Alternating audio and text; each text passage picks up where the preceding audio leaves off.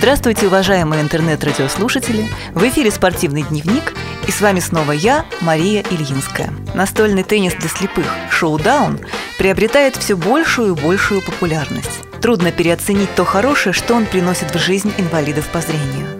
Это и укрепление здоровья, воспитание волевых качеств, развитие быстроты, силы, ловкости, гибкости, выносливости, развитие навыков пространственной ориентировки, коррекция скованности и ограниченности движений, активизация функций сердечно-сосудистой системы, улучшение и укрепление опорно-двигательного аппарата, развитие коммуникативной и познавательной деятельности.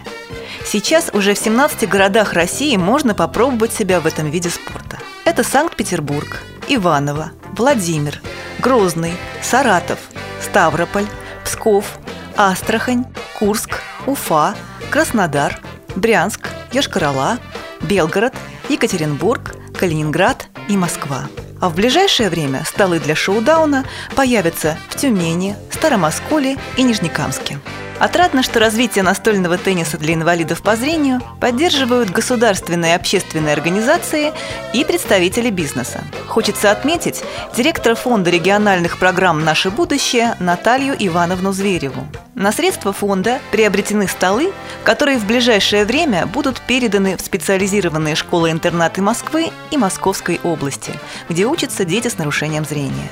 Бизнесмен из Чистополя Ильяс Ахатович Шакиров также приобрел инвентарь для детей-инвалидов, которые с большим интересом осваивают эту увлекательную игру.